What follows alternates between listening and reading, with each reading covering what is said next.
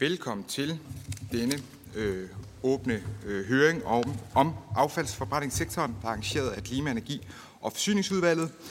Det hele øh, bliver også øh, filmet og bliver lagt ud på Folketingets hjemmeside. Der er også et folketingsmedlem, der følger med øh, udefra. Der kan være flere, der slutter sig til. Så derfor så bruger vi mikrofoner, øh, når vi taler, så øh, både øh, seere og øh, deltagere på Teams øh, har mulighed for at, at være med. Jeg hedder Rasmus Horn Langhoff. Jeg er formand for Folketingets udvalg for klima, energi og forsyning. Og denne høring den er jo blevet til på baggrund af, at regeringen har haft et lovforslag om ny organisering af affaldsforbrændingssektoren og konkurrenceudsættelse af forbrændingsegnet affald i offentlig høring frem til den 14. marts, og nu altså i fornyet høring her frem til den 11. april. Og regeringen har oplyst, at lovforslaget forventes fremsat i Folketinget her i anden halvdel af april måned. Formålet med dagens høring det er at få en vurdering af lovforslaget, herunder om lovforslaget kommer til at medføre de forventede CO2-reduktioner, hvilken betydning forslaget har i forhold til forsyningssikkerheden, og hvad konsekvenserne for kommunernes, borgernes og forbrændingsanlæggenes økonomi vil være. Og derfor så har vi også inviteret en række eksperter med til høring i dag, og jeg vil gerne særligt byde velkommen til vores panel, som består af Marie Mønster her fra øh, ved min venstre side, som er medlem af Klimarådet og desuden professor på DTU. Jeg vil også byde velkommen til Tobias Johan Sørensen, der er senioranalytiker i Concito. Øh, sagde jeg det rigtigt? ja. Øh, og Jens Boman Christensen, der er politisk chef i Dansk Affaldsforening, og Jakob Hartvig Simonsen, der er direktør i ARK, altså Amager Ressourcecenter, øh, Thomas Lyngholm, direktør i Nordværk, og Rune Mosgaard, afdelingschef i Dansk fjernvarme. Fik jeg det hele rigtigt ja. sagt? Fantastisk, så var det heldigt. Men velkommen til jer, og velkommen til alle jer andre, også velkommen til jer, der øh, følger med derude, og tak fordi I har sat, øh, afsat tid til at være i dag og øh, deltage i den her høring. Øh, og selvfølgelig også velkommen til øh, de medlemmer af Klima-, Energi- og Forsyningsudvalget øh, fra Folketinget, som deltager. Øh, og vi har også inviteret øh, medlemmer af Miljø- og Fødevareudvalget, der selvfølgelig også rækker ind over deres resort. Øh, Udover de folketingsmedlemmer, vi er siddende her på første række, så har vi også vores kollega øh, Lise Bæk, som er med over Teams. Jeg siger til, hvis der er andre, der, der slutter sig til det, så I ved, hvilke folketingsmedlemmer, der deltager. Der er også 10 minutter til hver oplæg, øh, og vi har altså en oplæg med en runde med klima- og CO2-reduktioner, og så en runde om økonomi og forsyningssikkerhed. Og så er der altså mulighed for, at, øh, at hver eneste gang vi ligesom afslutter en runde, at øh, Folketings medlemmer har mulighed for at stille spørgsmål hertil. Den første oplægsholder, det er Marie Mønster fra Klimarådet. Værsgo, du har 10 minutter, og du trykker her, så kan du... Så, ja. Den der. Ja. Sådan. Øhm, ja, goddag. Mit navn er Marie Mønster. Jeg er med, nyt medlem af Klimarådet, og jeg er også øh, professor i energisystemanalyse på DTU. Og øhm, og øh, jeg prøver lige at trykke. Ja. Øh, Klimarådet har øh, forholdt sig til, om det her lovforslag det bidrager til at, at nå de tilskyndede øh, CO2-reduktionsmål i 2030 og vurderer, at øh, det sikres ikke med det lovforslag, som det er øh, udformet.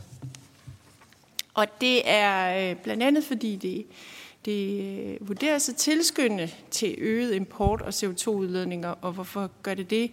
Det gør det, fordi at det import af affald er en økonomisk god forretning, så hvis man trykker øh, affaldsforbrændingsanlæggene på deres økonomi, så kan de have et incitament til at importere mere, øh, udover at det bid, kan bidrage til, til forsyningssikkerhed og andre grunde, de kan gøre det, men, men øh, det er en af vurderingerne. Øhm, så er der jo øh, det spørgsmål, om, om anlæggene vil lukke. Der, der er en, en vurdering af, at øh, der vil lukke noget, øh, nogle anlæg på grund af lovforslaget. Øhm, men øh, men øh, det mener vi ikke er øh, godt gjort med, den, med det lovforslag, der ligger.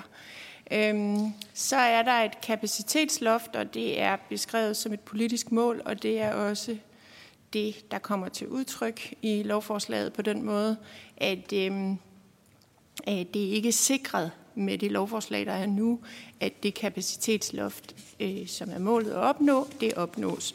Og det er fordi, at øh, krav og afgifter udstår. Øh, og derfor så er der en usikkerhed ved, om, øh, om det her kapacitetsloft øh, vil nås. Øh, der lægges op til i lovforslaget, at det er sådan et, et klimaredskab, at, øh, at det skal bidrage, men, men det mener vi ikke, at det, der er fokus i lovforslaget.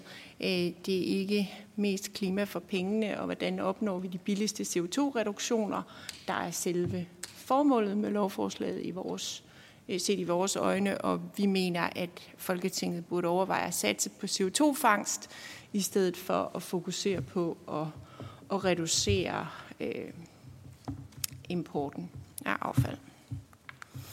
Så øh, kommer der øh, noget fra mit eget skrivebord. Øh, for nogle år siden øh, lavede jeg i et øh, projekt, jeg var leder af, øh, der handlede om, om øh, anvendelse af affald til energi og i det hele taget øh, behandling af affald. Øh, en analyse af, om det er en god idé fra et klimaperspektiv at importere affald til afbrænding i Danmark. Øhm, og der kan man sige, at, det, at det er jo et åbent marked. Øh, affald handles på i EU, så derfor kan det være lidt svært at, at sætte en grænse for det. Men vi kiggede altså på to lande. Et land, hvor man ikke har fjernvarme, og der kan man sige, der har vi jo den fordel i Danmark, at vi kan finde ud af at afbrænde affald og udnytte øh, affaldet med en høj energieffektivitet. Det er der mange andre lande, hvor de ikke kan, fordi de ikke har fjernvarme. Øhm, men det, som vi kom frem til, det er, at det, der er afgørende for, om det er en god idé, det er, hvordan vil man ellers behandle affaldet der, hvor det kommer fra. Øh, og her taler vi restaffald. Vi går altså ud fra, at man har genanvendt, hvad man kan, og så står man med en rest. Og den rest, øh, hvis den for eksempel ryger på deponi og ikke bliver energiudnyttet, øh, ja, så giver det jo nogle problemer for miljøet. Hvis, og, og man kan sige, det kan også give et problem for miljøet, hvis vi øh, tager noget med et højt fossilt indhold til Danmark, og så fortrænger noget grøn energi herhjemme. Men, øh, men det, der er pointen jo, at på det tidspunkt regnede vi ikke på CCS, men pointen med CCS er jo, at vi ikke får et højt CO2-udslip, hvis vi importerer affald og, det, og tilsvarende kan man sige, at hvis det var biomasse affald som trykimprægneret træ, så ville vi heller ikke have det problem. Så problemet er ikke nødvendigvis importen af affald, øh, men problemet er jo, hvis vi brænder noget fossil af, og vi ikke øh, tager hånd om det. Øhm, og noget af det, vi også fandt, var, at, at noget af det, altså spørgsmålet er, hvis vi brænder affald i Danmark, hvad er det så, hvordan ville vi ellers have produceret den energi, som vi nu producerer ved hjælp af affaldet. Og det er jo blandt andet biomasse, vi fortrænger, når vi øh, importerer affald. Øhm, ja. Og så, øh, så en sidste pointe, det der med, at affaldsforbrændingen har mange øh, driftstimer, og det passer godt til CCS. Øhm, og at, at vi altså tjener penge på at importere affald, og øhm, og på samme vis kan man sige, at vi vil gerne tjene penge på at eksportere grøn strøm eller brint, og på samme vis kan man sige, at vi kan også tjene penge på at levere affaldsforbrændingskapacitet til andre lande, og samtidig hjælpe dem med at opnå øh, grønne mål i, fra deres side. Så det var øh, ordene herfra. Jeg håber, jeg holdt mig til tiden. Det gjorde du i hvert fald. Det var meget fint. Tak for det. Så giver jeg ordet videre til Tobias Johan Sørensen fra Concito. Værsgo trykker på speak. Ja. Jo tak, og øh, tak for invitationen til at holde oplæg ved den høring. Jeg skal sige lidt om affald, også fra et, øh, et klimaperspektiv, og øh, vil komme lidt ind omkring øh, lovforslaget her, men mest omkring vores forslag til, hvordan man kan sikre en øh, klimaneutral affaldssektor. Først lige lidt, øh, lidt baggrund. I øh, 2022 udledte affaldsforbrændingsanlæggene lidt over 4 millioner tons. Og øh, der er en sort boks og en grøn boks. Den sorte er den fossile udledning fra plast, plastikposer, øh, alt muligt emballage, der kan indeholde en eller anden form for, for fossil indhold. Det er den, vi ser i vores øh, klimaregnskab. Det er den, vi måler 70%-målet, 2025-målet osv. på. Det er den, der fremgår i vores øh, regnskab. Den grønne boks ovenpå er forskellige former for biomasseaffald, bananskraller, øh, beskidt pap og papir, trykimprægneret træ, øh, en hel masse øh, udefinerbart, ikke så, så sjovt øh, affald, men, øh, men som er biogent og har suget CO2 fra atmosfæren, da det voksede og blev til en eller anden form for materiale eller bananskrald, og så er det så havnet i, havnet i et affaldsbrændingsanlæg og blev til CO2, når det blev brændt af. Kigger vi frem mod 2030 og klimafremskrivning og de tiltag, der er vedtaget, så forventer Energistyrelsen, at særligt den sorte del bliver reduceret ret markant. Og øh, det skyldes, øh, skal jeg lige se, om der kommer noget. Ja, dels at vi udsorterer affald, og vi lukker anlæg. Øh, man kan diskutere, om der er vedtaget virkemidler, der rent faktisk sikrer det her, som, som Marie var inde på. Det, det er vi heller ikke overbevist om med nærværende lovforslag, at den her reduktion kommer. Vi kommer til at udsortere mere affald, vi kommer til at blive bedre til at genanvende plads med øh, de krav, der kommer fra EU og flere øh, spande derude og krav til virksomheder. Det skal vi bare fortsætte med og øh, genanvende og, og reducere forbruget af affald. Men der er ikke noget i nærværende lovforslag, der sikrer den her reduktion, fordi vi netop bare kan fylde op med import. Spørgsmålet så er også, om, om det er det, vi skal satse på. Det vil jeg komme tilbage til. Men, men det er altså den, den sorte boks her, der tæller vores regnskab, men, men den grønne boks er også CO2 op på skorstenen fra de danske anlæg. Og det er relevant, øh, fordi vi netop kigger ind i at implementere øh, øh ny teknologi i Danmark, CO2-fangst på anlæggene, øh, og så er det også relevant at fange den, den grønne del, som jo er på en eller anden måde suget øh, fra, CO, fra atmosfæren i forvejen, og kan dermed bidrage med øh, det, vi kalder negative udledninger, altså at fjerne CO2 fra atmosfæren. Ikke i meget stor skala, men, men der, der er nogle udledninger der, som, som det giver mening at, at fange og lære. Og hvis vi bare tager og kigger på den fremskrevne øh, udledning, kan vi diskutere, om det er den, der er i 2030, men så antager at vi sikrer virkemidler, hvor vi får CO2-fangst på de anlæg, der står tilbage i 2030, øh, antaget det nu er dem, der er fremskrevet her, så får vi altså et væsentligt bidrag, hvis vi tvinger CCS igennem på de anlæg, der er tilbage. Øh, der vil være en lille rest, fordi man kan fange 90-95 procent af CO2'en fra røggassen, men der vil være et, øh, et øh, klimabidrag, øh, som får sektoren til at gå i, i minus, hvis du sikrer CCS på en restfraktion. Og det vil altså tælle øh, positivt for de danske klimamål. Det kommer ikke til at være en undskyldning for ikke at gøre noget andet. Det, det, det er et lille bidrag, men, men som sagt, og som jeg også sagde, så er øh, affaldsforvaringsanlæggene gode gilder. De har mange drifttimer. Det vil sige, at, at CO2-fangstanlæggene kan stå i drift i, i det meste af året og udnytte kapaciteten. Det giver god mening. Øhm, det er ikke nemt at lave CO2-fangst på, på alle anlæg og sikre infrastrukturen, men, men alternativet er, at vi bare bliver ved med at udlede CO2'en, eller øhm, ja, lade det ligge på lossepladser. Der kommer til at have mindre affald i fremtiden, når man skal fokusere på at reducere forbruget, genanvende mere, men der vil være en rest, og vi ser, at der vil være en restaffaldsfraktion i, i mange, mange år. Så kan man diskutere, hvor stor den vil være, men, øh, men lad os da få sat fokus på at undgå CO2'en for de anlæg, der måtte være tilbage. Så hovedbudskaber er, at øh, vi tror, at en klimaneutral affaldssektor er mulig, med eller uden konkurrenceudsættelse. Vi er en klimatænketank og har som sådan ikke nogen holdning til, hvem der skal behandle affald og hvordan og hvorledes, men, men vi ser, der ikke er vedtaget virkemidler, der sikrer en klimaneutral affaldssektor. Øhm, så det skal der behov for parallelt med det her, om vi vedtager den her lov eller ej.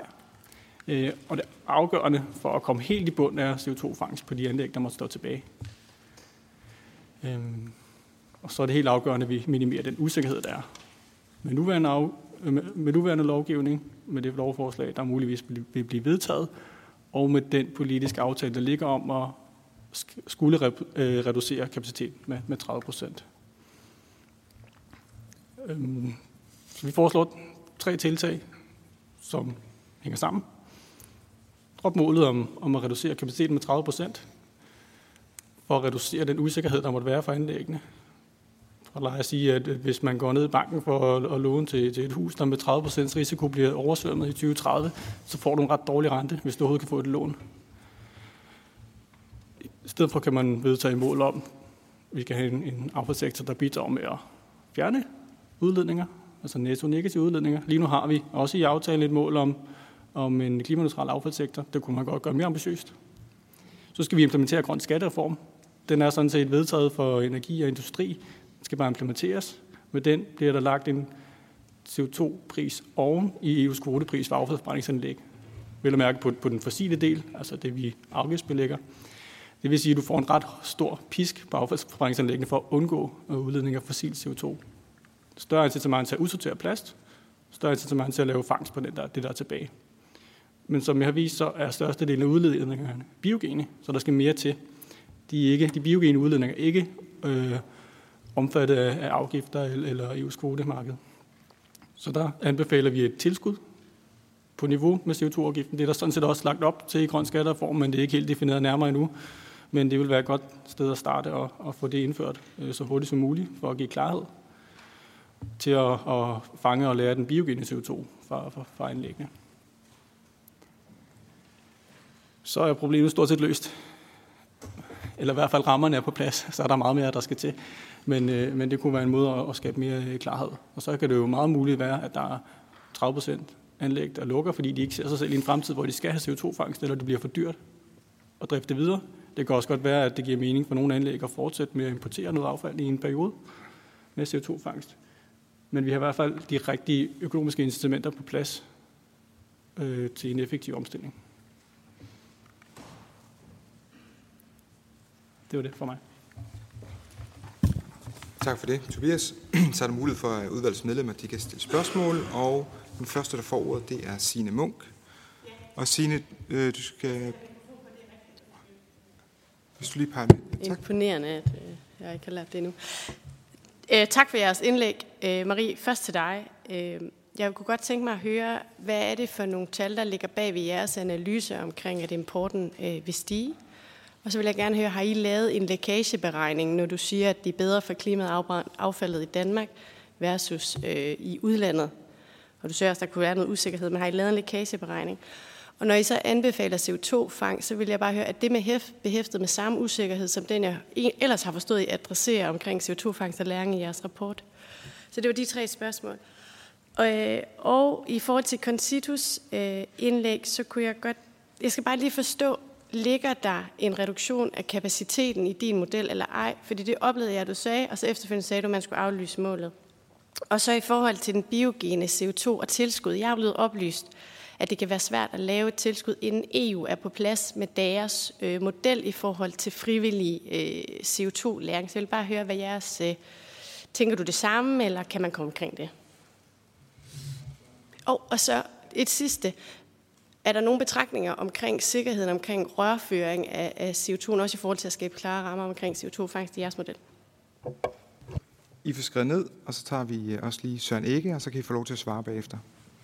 Ja, til Concito, altså omkring at lave den her afgift på forbrænding, hvis jeg forstod det rigtigt, så vil den gælde både dansk øh, affald og importeret affald. Vil det, øh, vil det være i øh, harmoni med, hvad EU har krav, når nu at affald er en, øh, en vare? Øh, om hensyn til, øh, til Klimarådet, så er det, at i kommer frem til, at der ikke er nationale CO2-reduktioner med det, der er lagt op til her. Øh, skal det forstås sådan, at det kunne vi sikre, hvis vi havde et højere krav omkring øh, CCS i vores affaldssektor?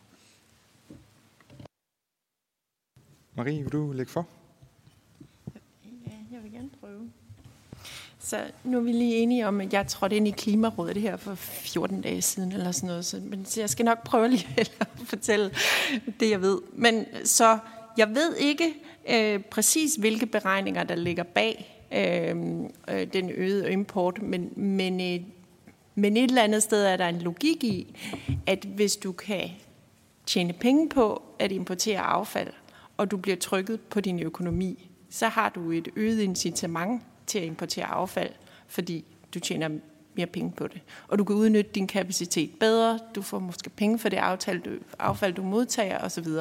Så, så det er bare for at sige, at, øh, at alt andet lige, så er det forventning, at det vil ske. Men om der ligger yderligere beregninger bag, det, det skal jeg faktisk ikke kunne sige. Det, det, må du, øh, det vil vi gerne vende tilbage med svar til dig på, er jeg overbevist om. Øhm, med hensyn til lækageberegning, så... Øh, så tror jeg ikke, at Klimarådet har gjort det, men det var netop det, vi har gjort i min, øh, den analyse, jeg henviste til. Der var det jo lige præcis at sige, jamen, øh, hvis vi kigger på, hvordan ville man ellers have behandlet affaldet i det land, hvor det kommer fra, og vi kigger på, hvad er det for noget energi, vi fortrænger i Danmark, øh, hvordan ser det samlede øh, billede så ud. Og, og der er det jo netop at ligesom sige, jamen hvis du ikke har fjernvarme i det land, det kommer fra, og vi antager, at de lande, som eksporterer affald, de har ikke fjernvarme, fordi de vil de jo udnytte det sig selv, jamen så, øh, så er det... Øh, altså det, der, det, der er ved det, det er, at det, det man ser, det er transporten. Transporten ser grim ud, der kommer et stort skib, der er en masse affald. Det er det, man ligesom kan se, men det er i virkeligheden ikke det, der er det miljømæssige øh, Øh, afgørende. Det, der er det miljømæssige afgørende, er, hvad vil der ellers være sket med affaldet i det land, hvor det kommer fra, og hvad er det for noget energi, vi fortrænger, når vi importerer noget affald til Danmark. Øh, og hvorfor nogle emissioner sker der i forbindelse med, at vi afbrænder det. Så, så, øh, så det er ligesom de to ting, man skal have fokus på, og der er det klart, man skal selvfølgelig sikre, at, at vi ikke giver os til at importere affald fra steder, hvor det ikke giver mening, og at vi skal heller ikke importere affald, som, som kunne være genanvendt fornuftigt. Øhm, så så det, det håber jeg var svar på lækageberegningen. Med hensyn til CO2-fangst, hvad var det nu, dit spørgsmål var med CO2-fangsten? Jamen egentlig bare om jeres vurdering i forhold til CO2-fangst på affaldsforbrændingsanlæg er behæftet med samme usikkerhed, som den, jeg oplever, I adresserer i jeres seneste klimarapport. Ja, præcis. Godt spørgsmål. Øhm, den, øh, det er klart, at, at der vil være den samme usikkerhed, hvis, hvis man øh, gør det på øh, affaldsforbrænding, som hvis man gør det. Altså, og, det og det, der er pointen i statusrapporten, er, at, at øh, kan man opnå de mængder, øh, CCS, som der er lagt til grund i 2030.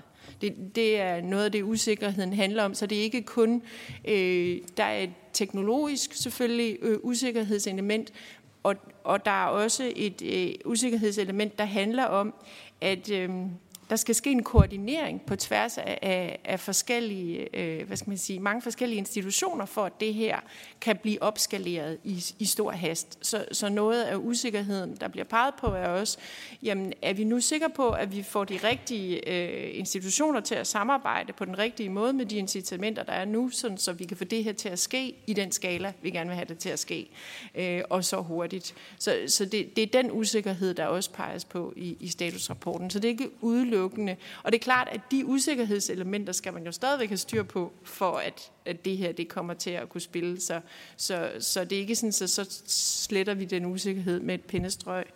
Øhm, og så til... Øhm, ja, vi mener, at, at hvis øh, man får øh, givet incitamenter til at få CCS på affaldsforbrændingsanlæg, så vil det her i højere grad være et klimaredskab.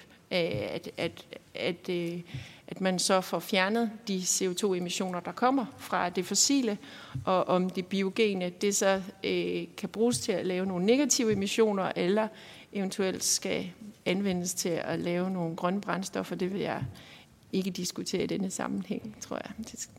Det er en anden diskussion. Tak. Så giver ordet til Tobias. Tak.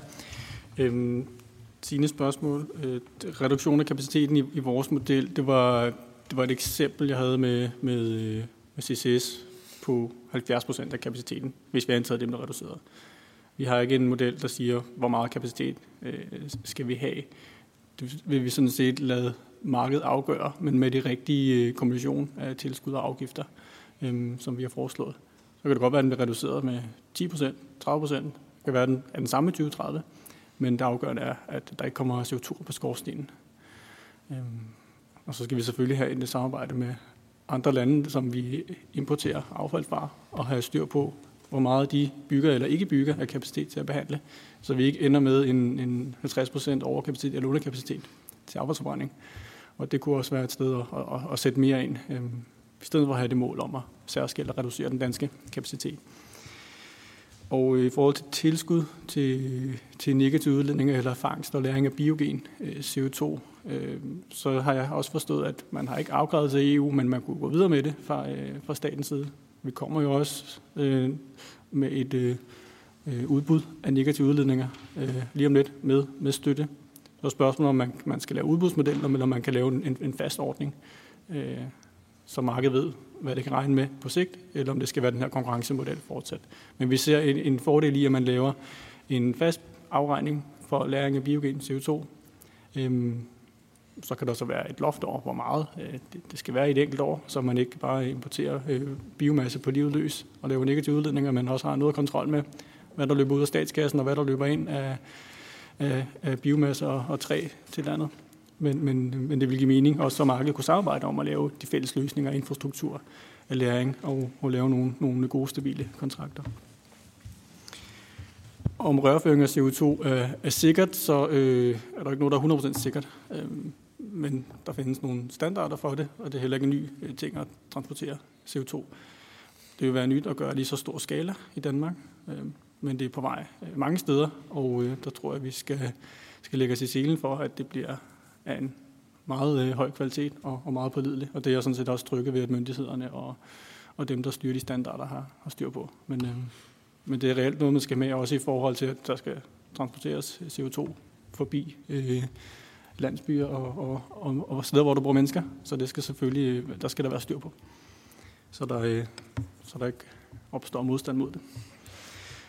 Så til dit spørgsmål i forhold til afgiften på, øh, dansk og udlandsk affald, så det, det, det er en afgift på, øh, på udledning af CO2 for forbrændingsanlæggene.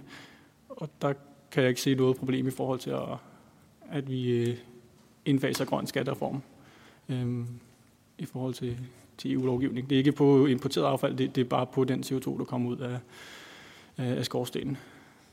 Øhm, så er det lige meget, om det er fra Danmark eller, eller udlandet.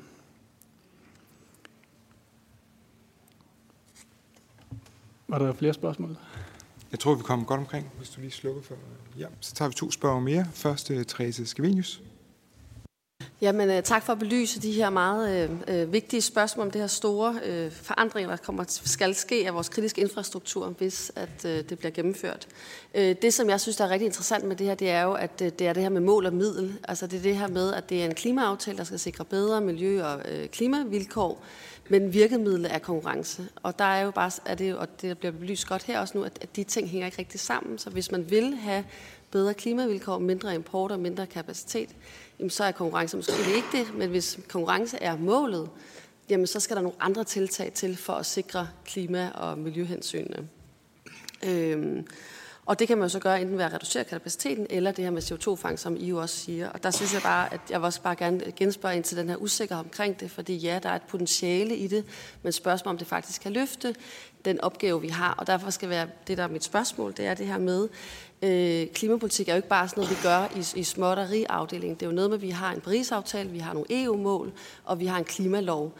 Og det er jo den, vi skal implementere blandt andet med det her lovforslag. Øh, så vil I uddybe kommentaren omkring det her CO2-fangstpotentiale set i lyset af Paris-kompatible målsætninger og klimaloven? Øh, fordi ellers er det jo helt klimaloven, vi skal have omskrevet, hvis vi med det her lovforslag ikke sikrer de klimareduktioner, som øh, der er øh, hensigten i klimaloven. Øhm, ja, og så vil jeg bare lige kommentere på i forhold til det her med øh, sine spørgsmål.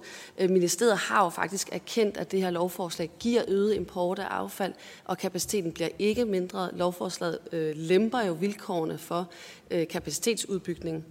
Så det har de heldigvis erkendt nu, og det er jo bare igen det, vi skal have ryddet op i med det her lovforslag nu, at hvad er det, der er målet og midlet? Ønsker vi at konkurrenceudsætte uanset hvad, eller ønsker vi at sikre nogle klima- og miljøhensyn?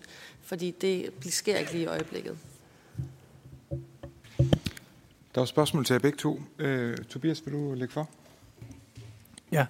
Øhm, for, for, for vores øh, store sige, uagtet, om man gennemfører det her lovforslag eller ej, er der behov for flere virkemidler. Det kan ikke... Øh, altså, vi kommer ikke i mål med eller uden det her lovforslag alene. Der, der, der skal etableres øh, virkemidler. Og de, de, de virkemidler, som vi har peget på, er aktuelle, om vi gennemfører det her lovforslag eller ej. Øhm, men vi mener også, at der er behov for relativt hurtig øh, afklaring, fordi det tager lang tid. Et kommunalt ejet øh, affaldsforbrændingsanlæg skal lave et EU-udbud, som tager måske halvandet år, øh, og så skal du til at bygge, det tager nogle år, og så skal der være plads til nogle forsinkelser, og, og så videre, så videre. Så vi, så vi har ikke sådan der er ikke mange år at løbe på, imens vi sådan går og hygger med at få, få lovgivningen øh, på plads, hvis det skal levere i, i 2030, som, øh, som det jo skal. Og det er jo særligt tidsperspektivet, som vi vurderer en, en stor usikkerhed i forhold til at indfri CCS-potentialet. Der vil stadig være et potentiale, hvis ikke vi når det i 2030, men så vil der være nogle år, hvor vi udleder mere CO2 fra skorstenene. Øhm, men vi ser også, altså en af årsagerne til, at vi, som man også kan, kan synes, det her er en rigtig god idé, er, at det giver også mulighed for at øge ambitionerne til mere end 70 procent, hvis man er øh, til den slags.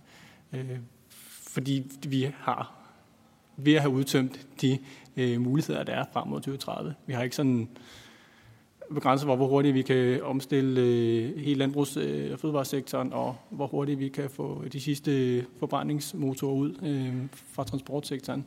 Øh, så her er der en af de steder, hvor man kan, kan gøre mere. Øh, og det er der ikke meget tilbage af i, i de andre sektorer. Altså, der skal ske meget mere, men og så oven i det, så er det også usikkerheder i forhold til de tiltag og virkemidler, der er både inden for, for industrien og men især inden for, for landbruget, hvor der skal leveres store reduktioner. Kommer de til at levere en lille smule mindre, så vil det måske være godt at have sat sig lidt større andre steder. Øhm, så i vores perspektiv vil det også være, være nødvendigt at gå, gå lidt hårdere til forbrændingsanlæggene i forhold til at, at undgå udledning af CO2 fra dem. Øhm, ja, var det Nola? Ja, Marie, og tak. Øhm, med hensyn til øh, potentialet for CO2, øh, personligt så har jeg længe syntes, at det var da en kedelig teknologi og en kedelig vej at gå. Men, men øh, vi er bare bagud. Altså, og det her er en mulighed. Og det er ikke en specielt billig mulighed. Så der er en hel masse andet, vi stadigvæk skal gøre. Altså det er jo ikke, og, og vi skal også passe på, at vi ikke bruger det som sådan en undskyldning for at blive ved med at lave fossile udledninger. Men sagen er, at vi har faktisk brug for negative emissioner for at, at, at, at klare Paris-aftalen med den fart, vi har lige for tiden. Ikke? Så, så, så derfor så er det sådan lidt, det her er jo en mulighed for at, og, øh, altså her, her har vi en mulighed for at kunne undgå øh, at lave nogle tiltag, der er endnu dyrere.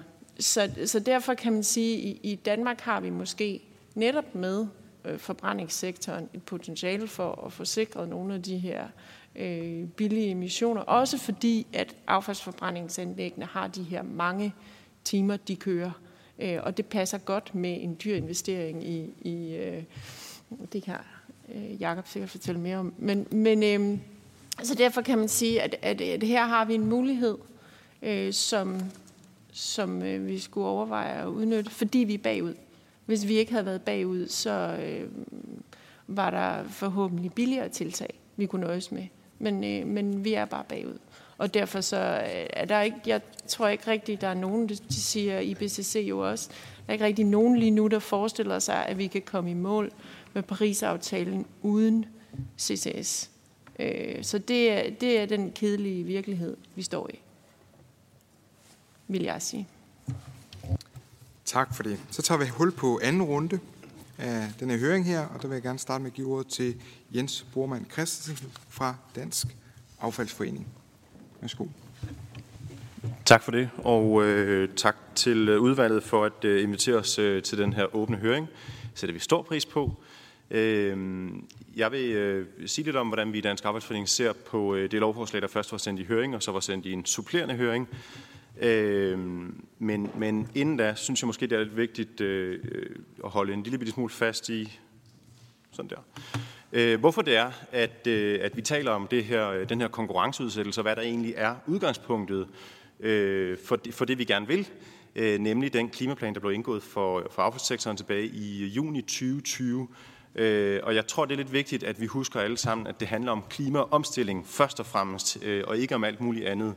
Øh, øh, der er jo mange kloge ord i klimaplanen. Jeg har bare taget en enkelt sætning med her, nemlig at aftalepartierne er enige om, at affaldssektoren skal være klimaneutral i 2030. Det er jo måske den vigtigste sætning i hele den øh, aftale.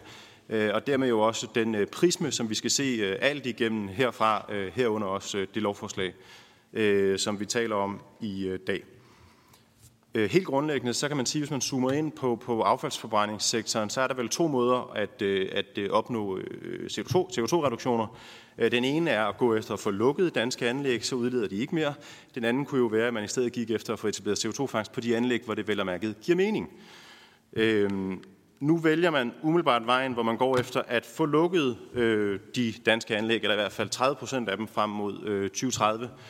Øhm, det, der ligger i, øh, i lovforslaget, som måske øh, i vores øjne er en smule underligt, det er, at staten jo sådan set i dag har en mulighed for at styre, hvor stor kapaciteten er i Danmark. Al den kapacitet, vi har, er jo statsgodkendt. Det er jo Energistyrelsen i sidste ende, der skal godkende, at man kan opføre et anlæg, eller man kan levetidsforlænge et anlæg, og dermed er det jo øh, staten, der styrer størrelsen på kapaciteten. Sådan bliver det jo ikke, hvis man indfører fri konkurrence i den her sektor her. Så er der fri etableringsret, og så kan alderen være at gøre det, de nu har lyst til, øh, populært sagt. Og dermed kan man også sige, at de reduktioner, man regner med, er øh, øh forholdsvis tvivlsomme, tror jeg godt, jeg kan sidde mig at sige. Øh, selv hvis det lykkedes, øh, eller øh, når det lykkedes at få anlæg til at gå konkurs, så er der jo realiteten ikke noget, der, der, der stopper øh, nogle i at starte de anlæg kort tid efter igen, øh, når gælden er tørret af på de, øh, de ejerkommuner, der står bag anlægget. Så, så dermed kan man sige, øh, øh for os er det en smule svært at se, at, øh, at man regner med, at det skal give de håndfaste CO2-reduktioner, som man regner med. Øh, til gengæld påfører man den her sektor en, en ny risiko, nemlig risikoen for, øh, for konkurser. Og det man skal huske her, det er, at det er jo kommunale penge, der, øh, der hænger i de her, i de, eller der er investeret i de her anlæg her. Der er i dag øh, en gæld på øh, cirka 8 milliarder kroner, og det er altså kun, hvis vi kigger på den øh, gæld, der er hos øh, kommunekredit. Derudover er der også noget gæld i nogle private institutter, så reelt er gælden altså lidt højere end de her 8 milliarder kroner. Øh, men ikke desto mindre, så er det jo den øh, gæld, der nu skal skubbes over i de her nye selskabsgjort forbrændingsanlæg, AS, eller hvad vi nu skal kalde dem. Øh, så er det tanken, at øh, kommunerne de skal stille nye garantier for, for lånene på vej ind i, i konkurrencen, og dermed har man så at sige øh, bundet kommunerne til gælden og den øh, risiko, der ligger for, øh, for konkurser. Hvis man læser lovforslaget, så kan man se, at der sådan set er taget stilling til det her. Det er forventningen, at der vil være kommunale omkostninger frem mod 2030 på 2,8 milliarder kroner, og efter 2030 på et sted mellem 300 og 360 millioner kroner om året. Øh, det, det, er, det, det er en forholdsvis stor udskrivning, man regner med at lave til øh, kommunerne øh, her. Øhm, og det jeg, det, jeg synes, der er lidt vigtigt at sige, det er, at det her er jo ikke kommunale tab, der skal, del, der skal fordeles ligeligt ud over 98 danske kommuner. Det er øh, lokale tab, øh, der vil ramme meget hårdt øh, hos de ejerkommuner, det vil komme til at gå ud over. Og det, øh, det er altså et, øh, et meget håndgribeligt problem. Øh, der er jo lavet en, øh, en pulje til strandede omkostninger, øh, fordi man jo i et eller andet omfang godt er klar over, at der ligger en risiko i det her. Øh, sagen er jo bare den, at den pulje, der er på nuværende tidspunkt, vil dække under 10 procent af de øh, skønnede omkostninger, der er med lovforslaget. Så man er, man er forholdsvis langt fra øh, at, øh, at være der, hvor man kan sige, at man rent faktisk dækker øh, de her omkostninger. Ja. Øh, hvis man kigger lidt på øh, prisen for borgere og virksomheder, så sagde, øh, øh, så sagde Marie det også meget fint. Det er vores forventning, at når, når konkurrencen bliver indført, så vil importprisen være den nye bundpris i Danmark, kunne vi kalde det. Og det er jo sådan i dag, at, der er flere penge i at behandle importeret affald, end der er i at behandle dansk affald. Og således er det for os en logisk følge, at de danske affaldstakster kommer til at stige, og det bliver lidt dyrere for borgerne, og det bliver lidt, bliver lidt, bliver lidt dyrere for virksomhederne, når de gerne vil have øh, behandlet deres affald, fordi alternativindtægten det er jo import, og den ligger lidt højere, og nu handler det om at tjene penge, så selvfølgelig bliver det øh, bundprisen. Øhm, ja. Så ligger der i lovforslaget et, øh, et ønske om at skærme øh, varmekunderne øh, øh, ved hjælp af et nyt øh, VE-prisloft, øh, som skal sikre, at man ikke kommer til at konkurrere på, øh, på varmeprisen. Øhm, og så kan man sige, så, så, så kunne tanken jo være, at, at, øh, at noget af det, man så mister, eller noget af det, man skal betale mere på affaldet, det får man så måske på varmen. Men, men det, sådan kommer det ikke til, at, øh, ikke til at hænge sammen, fordi det varmeprisloft, man, man foreslår nu, det ligger sådan set nogenlunde på gennemsnittet af varmepriserne i dag. Så man kan ikke sige, at det bliver gynger og karuseller på den måde. Øh, det, det bliver i vores øh, øjne altså en smule dyrere. Øhm, hvis man skal kigge lidt på øh, forsyningssikkerheden fremadrettet fra 2025 og frem og, øh, og kapacitetsstyringen, så vil den jo i høj grad være bundet op på ikke bare de danske affaldsmængder, men jo hele det europæiske marked, hvordan det, hvordan det kommer til at udvikle sig. Øh, og der er tale om et relativt volatilt marked, som er svært at spå om, og hvor man kan sige, at affaldsproduktionen er jo også bundet op på, hvordan den økonomiske udvikling i det hele taget er i samfundet. Øh, men, men i lovforslaget her har Energistyrelsen gjort sig nogle betragtninger om, at de regner med en importpris på 480 kroner, øh, øh, efter konkurrencen er åbnet. Den øh, vigtige ting, der lige skal nævnes i den forbindelse, det er, at i dag er det kun de øh, danske og svenske øh, forbrændingsanlæg, der er kvoteomfattet, der skal købe kvoter. Øh, men det, der kommer til at ske frem mod 2030, det er, at det skal alle de øvrige europæiske forbrændingsanlæg, de skal også ind i kvotesektoren, og det kommer selvfølgelig til at betyde, at den der pris på 480 kroner, der skal man altså lige øh, lægge øh, en kvoteomkostning oven i den. Øh, og derfor må forventningen jo være, at importprisen altså bliver en smule øh, bedre øh, eller højere, end, øh, end den er i dag. Øh, ja, og derfor øh, bliver øh, kapacitetsstyringen, den bliver jo også i høj grad øh, defineret, den danske kapacitetsstyring bliver i høj grad defineret af, hvordan det europæiske marked i det hele taget ser ud, og i mindre grad et øh, nationalt anlæggende, som det jo er i dag, hvor man har et, øh, et styret regime, hvor staten kan sige nej og stop, og der skal ikke opføres nye anlæg. Til sidst øh, vil jeg lige øh, vende tilbage til det, jeg startede med at sige, nemlig at det her jo handler om, øh, om klimaet. Og øh, det ligger jo øh, i lovforslaget, at man ønsker at lukke anlæg, øh, men, men det ligger også mellem linjerne, at man godt er klar over, at det ikke er sikkert, at det her kommer til at lukke anlæg. Øh, og derfor har man jo nu, eller vil man nu indføre den her øh, ukendte hammer, øh, som så skal hænge over anlæggens, og anlæggens hoveder, som skal sikre, at man længere ned ad vejen kan indføre nogle nye stramninger, hvis man ikke mener, der er nok, der er gået konkurs øh, på det tidspunkt. Og, øh, og, og de her ukendte rammer, Øh, det er et voldsomt stort problem for at øh, i forhold til at få, øh, få, få investeret CO2-fangst i den her sektor her. Øh, og derfor er vores klar opfordring til sidst, at man bliver nødt til at fjerne det her med, at man vil lave endnu ukendte stramninger længere ned ad vejen, hvis ikke, hvis ikke man får det resultat, man håber på. Man bliver nødt til at fastsætte kendte rammer med det samme, og helt fra start af. Øh, det gælder både for det her lovforslag, men det gælder også for en hurtig implementering af den grønne skattereform, som øh, Tobias nævnte. Øhm, og så mener vi, at det, at det fuldstændig oplagt jo er at fokusere i langt højere grad på øh, CO2-fangst, øh, som værende det øh, nye klimakrav, der, er, der skal give anlæggende license to operate fra 2030 og frem. Tak for ordet. Tak for det. Og vores næste Oplægsholder, det er Jakob Hartvig Simonsen fra ARK. Værsgo, Jakob. Ja, tak for det, og tak for muligheden for at komme til høring her i dag. Øh, det sætter vi meget stor øh, pris på. Øh, hvis vi lige spoler tilbage, det har faktisk også allerede været sagt, hvis vi lige løfter blikket og siger, hvad var intentionen med klimaaftalen og det lovforslag, der ligger på bordet, så er det jo sådan set, at vi som anlæg skal konkurrere omkring at løse miljøproblemet. Vi skal øh, gøre det øh, mest miljørigtigt, bedst og billigt, øh, billigst, står der. Øh, vi skal øh, kaste os ud i en konkurrence på kommercielle og lige vilkår. Øh, det er intentionen, at de mindst øh, miljørigtige anlæg, øh, de skal lukke, øh, og så er det her jo en klimaaftale, øh, som er blevet understreget øh, flere gange, øh, altså at vi skal have en klimaneutral øh, affaldssektor øh, på sigt. Jeg vil dykke lidt ned i, øh, et par problemstillinger. Øh, den ene, det er, at når vi skal ud og aktieselskabsgøres, øh, så øh, skal vi omlægge, øh, eller øh, vi skal ud og svare garantiprovision af vores øh, eksisterende lån. Øh, og det lyder jo øh, relativt uskyldigt, øh, men øh, det er det øh, faktisk ikke. Øh, det er jo en, en mere øh, omkostning, øh, der særligt vil ramme øh, de nye anlæg, og de nye anlæg er dem, øh, der har sådan set den bedste miljømæssige performance, fordi det er dem, der øh, senest har investeret i den teknologi, der er på markedet, og alt andet lige, så er, de, øh, er det bedre end, end de anlæg, der er øh, mellem 25 og 30 år gamle. Vi har en øh, gæld øh, i ARK på cirka 3 milliarder kroner, øh, og øh, størrelsen af denne her garantiprovision, som vi skal ud og svare, øh, den vil påvirke vores konkurrencekraft.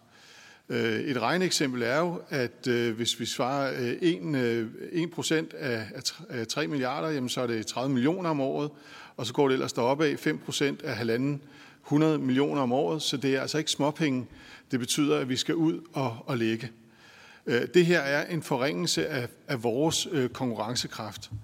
Og hvis vi lige sætter det i relation til, hvis I sidder og tænker, at det betyder nok ikke særlig meget, Øh, hvis vi så sætter det i relation til vores øh, øh tal øh, for, hvordan vores energiproduktion er i dag, jamen så har vi en lønomkostning i vores energianlæg på cirka 41 millioner. Altså øh, næsten svarende til, at vi skal svare øh, garantiprovision på 1%. Øh, hele vores gate fee, altså hele omsætningen, vi fik ind sidste år, øh, ved at modtage affald var 189 millioner. Altså hvis det er, at vi rammer en garantiprovision på 5%, så er det i nærheden af øh, hele vores gate fee. Det vil altså sige, at vi skal op og have dobbelt så meget for at modtage affald i fremtiden, for overhovedet at få det til at løbe rundt. Det jeg prøver at sige her, det er, at man skal være lidt varsom med, hvis man siger, at de bedste anlæg øh, skal ud og konkurrere, øh, så er der noget, man bliver nødt til at rette op på, hvis det er, at man vil have den konkurrence til øh, at fungere. Øh, så det, jeg har forsøgt at fokusere på, det er, hvordan får vi reformen til at virke øh, efter den øh, hensigt, der ligger i det. De miljørigtige bedste anlæg, de skal have en eller anden form for konkurrencefordel for at stå godt i markedet, og de dårlige, de skal sådan set have det vanskeligere. Der ved siden af skal vi, som det også er nævnt flere steder, have klare incitamenter til at investere i CO2-fangst øh, fordi at vi får en meget større øh, kommersiel risiko øh, og står over for en, en, en væsentlig større risiko, og så bliver vi altså nødt til at gøre de vilkår, øh, der skal til for at implementere CO2-fangst, de skal kunne opveje den større risiko. Ellers så bliver det altså ikke til noget. Når jeg skal sidde i bestyrelseslokalet øh, og øh, koncentrere mig om, hvordan jeg får øh, virksomheden til at overleve, øh, så er der øh, næppe fantastisk meget plads til, øh, at øh, kaste sig ud i nye, nye store milliardinvesteringer. Øh, og det er den øh, risiko, vi ser ind i, øh, og derfor så bliver vi nødt til at prøve at se, om vi kan få, få de her incitamenter til at virke i den, øh, øh pege den rigtige retning. Øh, så min anbefaling det vil være, at man skal omlægge afgifterne, øh, omlægge øh, afgifterne, altså øh, omfordeling inden for den samlede ramme, øge øh, afgiften på udledninger, øh, der betyder noget, NOx og SO2. Øh, NOx er, øh, øh, er klart øh, sundhedsskadeligt. Jeg har prøvet at finde ud af, hvor mange liv det er, der går til på, på NOx-udledning i Danmark om året. Det kan jeg faktisk ikke finde ud af, men jeg kan se en, en rapport fra, fra 2018, at vi svarer ca. 4.100 liv på luftforurening om året, og NOx er øh, den, måske den, den vigtigste og mest lokale øh, udledning i, i den forbindelse. Så det vi i ARK har investeret meget øh, kraftigt i at, at reducere vores NOx-udledning, gør jo rent faktisk øh, en kæmpe forskel for en, en by som, som København. Dem, der udvider og sviner mest, øh, de skal betale mest, øh, og de øh, miljørigtige anlæg, jamen de skal så betale mindre, og dermed få en, en konkurrencefordel, der kan opveje, at vi nu skal ud og betale en, en, stor, en stor garantiprovision. Hvis vi tager et eksempel her, det er NOx-afgiften, og jeg kan godt afsløre, at der, hvor ARK befinder sig, det er den mindste lægelag søjle, og der kan vi se, hvor, meget lidt, øh, hvor, hvor lidt NOx vi udleder i forhold til, øh, til øvrige anlæg. Vi kan også se, at, øh, øh at øh, grænseværdien for, for udledninger her er meget forskellig, alt afhængig af, hvad det er for nogle anlæg, vi taler om. Og det går lidt til den diskussion, der har været, om kan vi ikke bare sige, at, at stramme kravene til miljø, de her miljøkrav de er altså fastsat i, i anlæggenes miljøgodkendelser, øh, øh, og fastsat efter Best Available Technology, øh, og øh, de er altså forskellige. Øhm, det, det siger her, det er, at, øh, at hvis vi nu lægger, øh, lægger øh, afgifter på, på udledning eller laver en omlægning, jamen så vil de billige eller de bedste anlæg øh, få det nemmere, og de øh, dårlige anlæg øh, få det sværere, og så vil du få en, en kapacitetstilpasning øh, af den vej. Og man kan sige det samme omkring øh, SO2. Øh, det, ser, det ser sådan her ud. Øhm, en anden anbefaling, det er, når vi skal have fri og lige konkurrencevilkår, så er der stor forskel på de anlæg, vi har derude. Nogle anlæg producerer kun varme, og anlæg, andre anlæg både producerer øh, og transmitterer, distribuerer varme. Øh, altså er både varme, varmeselskab, og, altså producent og fjernvarmeselskab. Det bliver man nødt til at skille ad. Øh, vi har forhandlet øh, varmekontrakt med CTR. Øh, det tog øh, cirka to år, hvor det var, at vi slogs fra komma til komma.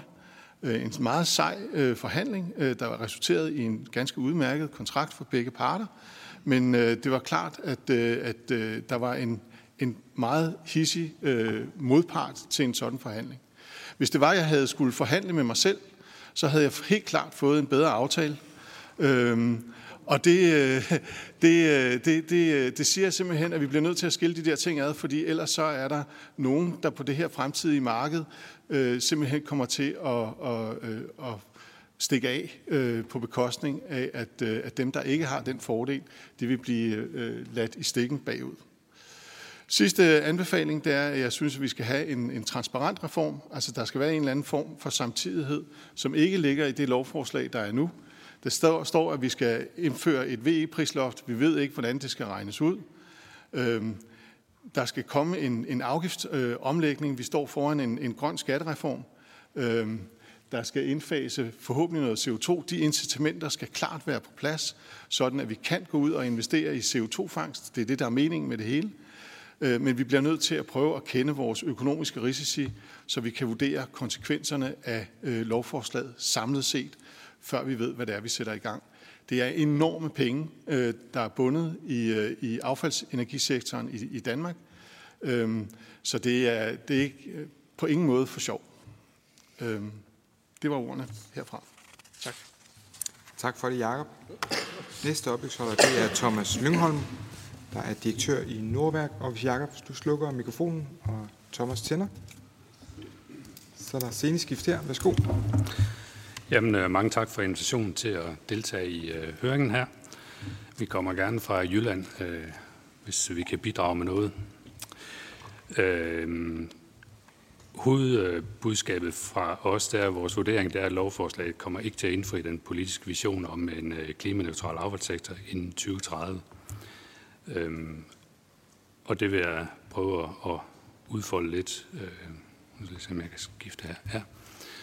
Øhm, lige øh, kort omkring rammerne. Øh, Nordværk er et øh, nordjysk øh, affaldsselskab. Øh, vi har seks ejerkommuner, øh, som faktisk i forlængelse af klimaaftalen i 2020 øh, tog beslutning om at fusionere øh, to nordjyske affaldsselskaber øh, med henblik på en øh, konsolidering. Øh, og det vil sige, at udover at vi har fået konsolideret affaldsområdet, så har vi også fået øh, lagt to øh, affaldsforbrændingsselskaber, kan man sige, ind i det samme selskab. Øh, Øhm, det er også en ejerkreds, som har iværksat en proces frem mod at lægge affaldsindsamling ind i et fælles selskab, så vi vil kunne skabe synergier i udbud og indkøb på affaldsområdet, øh, så vores ejere har sådan set som direkte konsekvens af klimaaftalen øh, skabt mulighed for, at affaldssektoren bidrager til de politiske visioner og skaber en effektiv og stabil kritisk infrastruktur, både når det gælder affaldsvarme øh, og affaldshåndtering.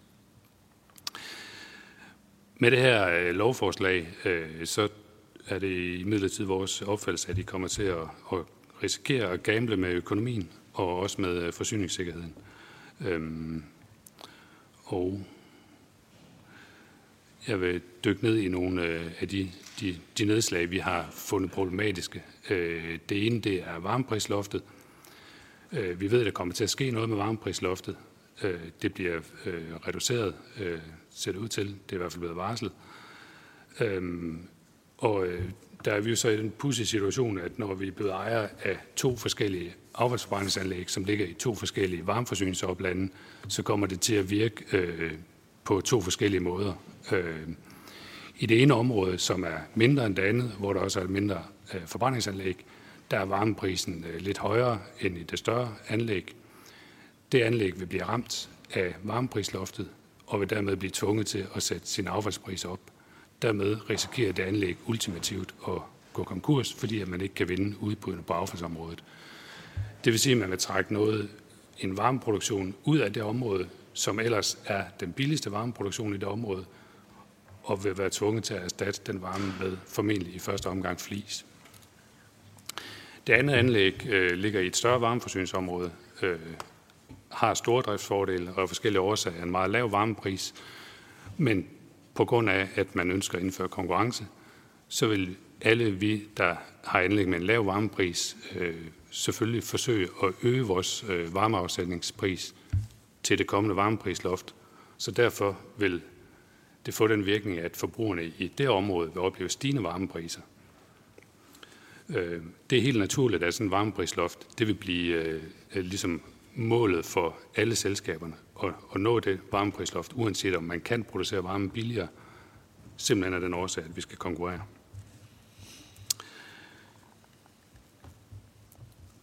Øhm, nu har der så været fremsendt en ændring til lovforslaget, øh, som øh, forsøger at lappe øh, på nogle af de uansigtsmæssigheder, der har været omkring nød, nødlidende anlæg. Øh, og det vil sige, at der kommer blandt andet en ny øget mulighed for dispensation øh, for begrænset drift, uden at skulle øh, øh, etablere et selskab, når andre løsningsmuligheder er afsøgt. Det skaber imidlertid nye udfordringer. Det forudsætter, at man skal tage afklaret, kan der komme en kapitaltilførsel fra ejerkommunerne.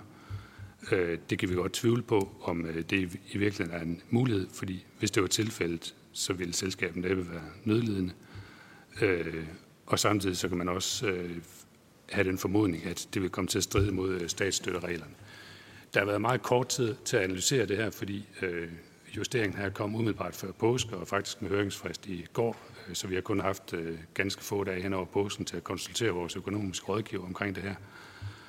Øhm, vi synes, det er problematisk.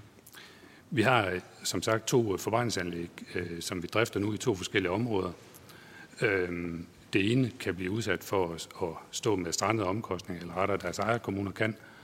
Øhm, vi kan komme i den situation i og med, at vi driver det i det samme selskab, at det er det andet selskab, der i realiteten skal redde det nødlidende, øh, og dermed øh, øh, kommer et andet geografisk område til at skulle bære øh, den byrde, og vi får ikke mulighed for at opbygge den nødvendige kapital, som øh, vi egentlig skal have og arbejde med et konkurrenceudsat marked.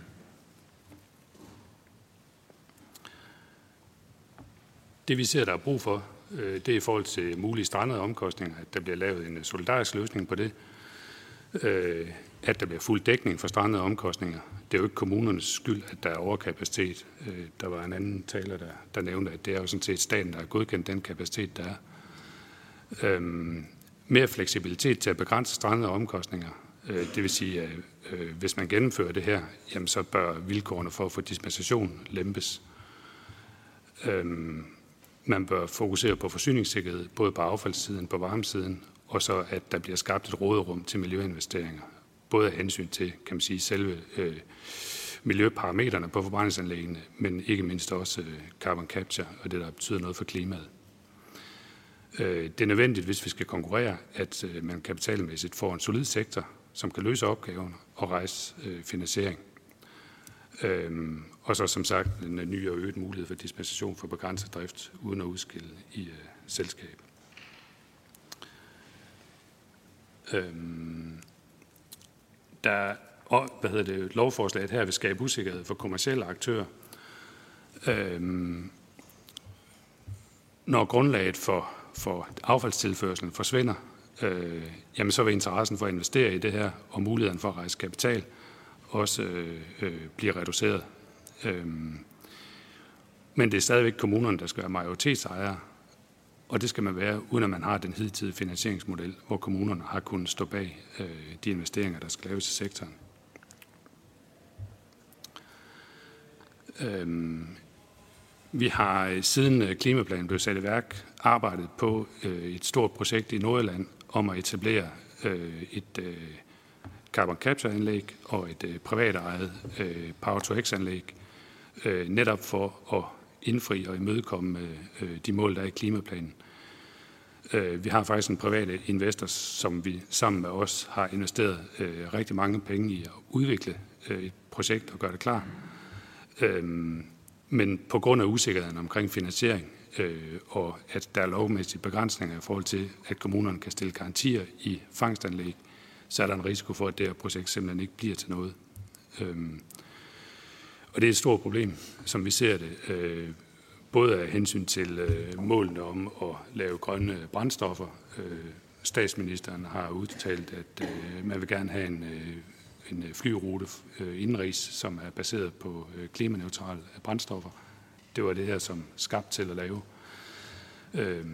Så det synes vi er rigtig ærgerligt, at hvad hedder det, mulighederne for det er så begrænsede, som de er.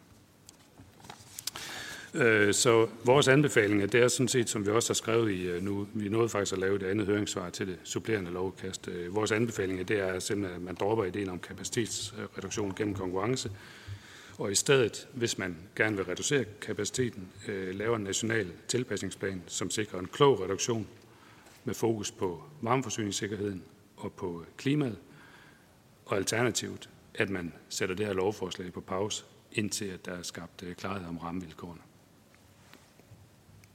Ja, tak for det. Tak for det, Thomas. Næste taler, det er Rune Mosgaard, der er afdelingschef i Dansk Fjernvarme. Ja, Værsgo. og også tak for muligheden for at komme øh, og give vores besøg med på, øh, på høringen her i dag. Jeg skal måske lige nævne, at Dansk Fjernvarme det er en brancheorganisation både for stort set alle fjernvarmeselskaberne i Danmark, øh, men også for, for langt de fleste af affaldsenergiselskaberne, som leverer op imod 25 procent af den fjernvarme, som bliver distribueret, distribueret ud til kunderne i, øh, i sidste ende. Og vi har også en stor del af den termiske elproduktion øh, repræsenteret i, øh, i vores forening. Der bliver nok et øh, element af gentagelse, øh, når man nu er den sidste i talerrækken her. Det øh, beklager jeg. Øh, det kan være, der er lidt andre perspektiver på det, måske især til fjernvarmeområdet til sidst. Øh, men vi er helt enige i, at hovedproblemet i det her lovforslag, det er sådan set, at, øh, at de mål, man har med lovforslaget, de vil ikke blive indfriet, sådan som, øh, som, som det ser ud, hvis man indfører det eller vedtager det nu. Det største problem, jamen, det er den her idé om, at 30 procent af kapaciteten skal, skal, skal forsvinde, gå konkurs. Det kommer ikke til at ske øh, i det liberaliserede marked. Og så den her tanke om, at man øh, hen ad vejen indfører øh, ukendte stramninger, som så skal få øh, de her mål til at, at blive opfyldt. Det introducerer en gigantisk usikkerhed for, for affaldsselskaberne og, og sådan set også for, for fjernvarmekunderne i sidste ende.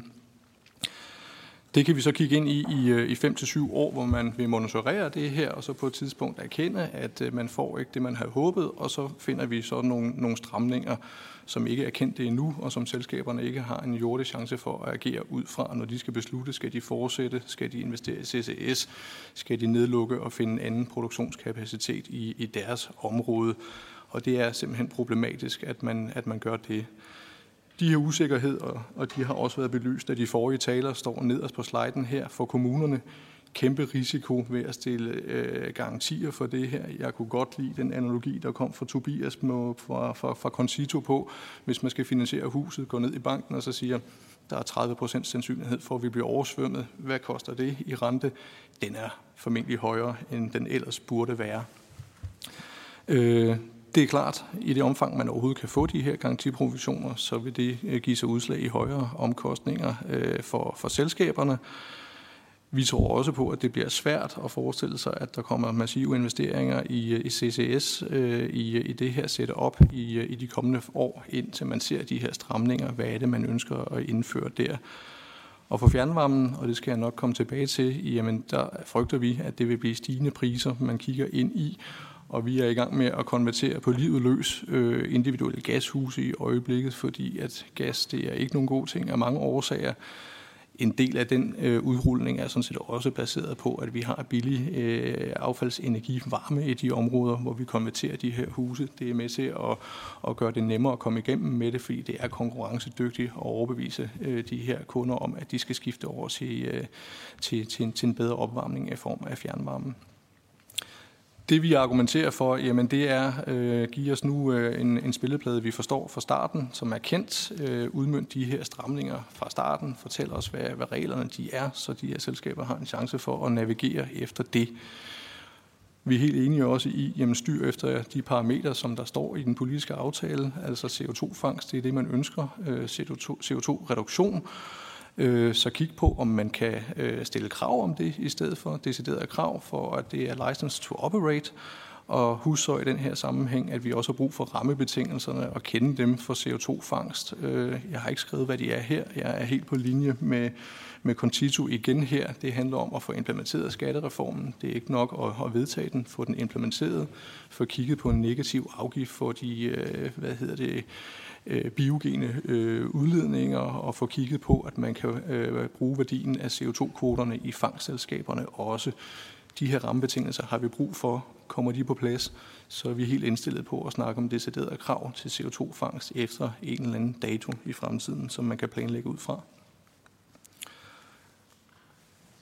Vi har også læst øh, ups, lovforslaget, øh, øh, og, og, og kigget på de ting, som, øh, som, som, som myndighederne de siger til forligskredsen, øh, altså at det har konsekvenser. Det er noget med nogle store forbrugergevinster på i størrelsesorden 1 milliard kroner, faldende importmængder hen ad vejen, Øh, vi stusser også over, at forventningerne til garantiprovisionerne, at de stiger, at det ikke er nævnt. Det øh, synes vi er lidt underbelyst i, i lovforslaget, og det synes vi skal udbores øh, nærmere. Øh, Øh, de her forbrugergevinster, det er, er ret store tal, når man ser på, hvor store omkostninger der egentlig er i affaldsenergisektoren. Øh, 1 milliard ud af af 1,7 milliarder kroner i, øh, i øh, undskyld, 2,7 milliarder kroner i faktiske omkostninger, når man afregner, øh, hvad hedder det, fraser de, de afgifter, der er, som det er svært at effektivisere på.